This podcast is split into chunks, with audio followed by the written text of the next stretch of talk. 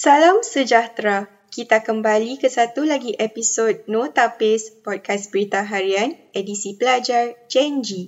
Dalam podcast kali ini, kita dengarkan bacaan sebuah artikel yang pernah diterbitkan di Berita Harian pada 23 Disember 2021 bertajuk Pastikan legasi seni peninggalan ayah tidak akan hilang di telan zaman.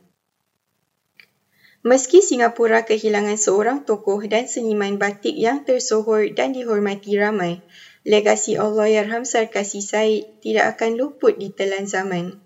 Anaknya, Encik Ika Zahri Sarkasi, bertekad untuk terus memperjuangkan seni lukisan batik yang diturunkan oleh ayahnya itu kepada beliau dan adik-beradiknya. Encik Ika, anak sulung Allahyarham Sarkasi berkata, Melihat apa yang ayah telah kecapi sepanjang kehidupannya memberi kami semangat kuat untuk teruskan membuat lukisan batik dan menyambung legasi beliau. Walaupun sudah lama mengikuti jejak langkah ayahnya dalam menghidupkan seni tradisional itu, Encik Ika, 53 tahun, akur bahawa ia bukan mudah untuk menandingi dan mengulangi apa yang telah dikecapi ayahnya selama ini. Beliau telah menyaksikan sendiri jerih payah yang terpaksa dilalui ayahnya terutama dalam menyara kehidupan keluarga sebagai seorang penggiat seni. Walau apapun badai yang melanda kehidupannya, Allahyarham Sarkasi yang mendapat gelaran Bapa Batik Singapura sentiasa tampak tenang dan sering bersikap positif serta bersemangat hinggalah ke akhir hayatnya. Beliau menghembuskan nafasnya yang terakhir pada 14 Oktober lalu pada usia 81 tahun dan meninggalkan seorang isteri serta empat orang anak. Atas sumbangan seni batiknya kepada Singapura, Allahyarham Sarkasi telah diiktiraf dengan Anugerah Jauhari 2021 Berita Harian.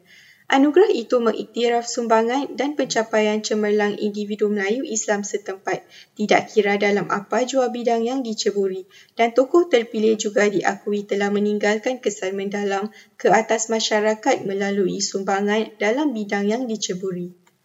Mengulas tentang pencapaian ini, Encik Ika yang menerima anugerah tersebut bagi pihak ayahnya dan keluarga berkata, ia merupakan satu penghormatan besar dapat menerima anugerah ini bagi pihak ayah saya dan saya gembira kerana apa yang ayah sudah lakukan untuk masyarakat dihargai. Namun semasa hayatnya, ayah selalu berpesan kepada kita adik-beradik, kalau kita hendak membuat sesuatu, biarlah dengan ikhlas dan berdisiplin. Kita tidak seharusnya melakukannya hanya untuk mendapatkan anugerah ataupun mengejar nama. Macam mana susah pun pekerjaan itu, kita perlu sentiasa berdisiplin dan memberikan 100% dengan ikhlas jadi dapat menghasilkan kerja yang terbaik. Allah Yarham Sarkasi atau lebih mesra dengan panggilan Pak Sarkasi turut dikenali di peringkat antarabangsa bagi seni batiknya yang berani dan abstrak. Hasil lukisannya bukan sekadar dipamerkan di Amerika, malah seluruh rantau Asia Tenggara, Jepun, China, Korea, Taiwan, Malta dan juga Eropah. Allah Yarham Sarkasi yang mula mempelajari seni lukisan batik pada tahun 1950-an merupakan seorang penerima pingat budaya pada 2020, pingat kesenian tertinggi negara.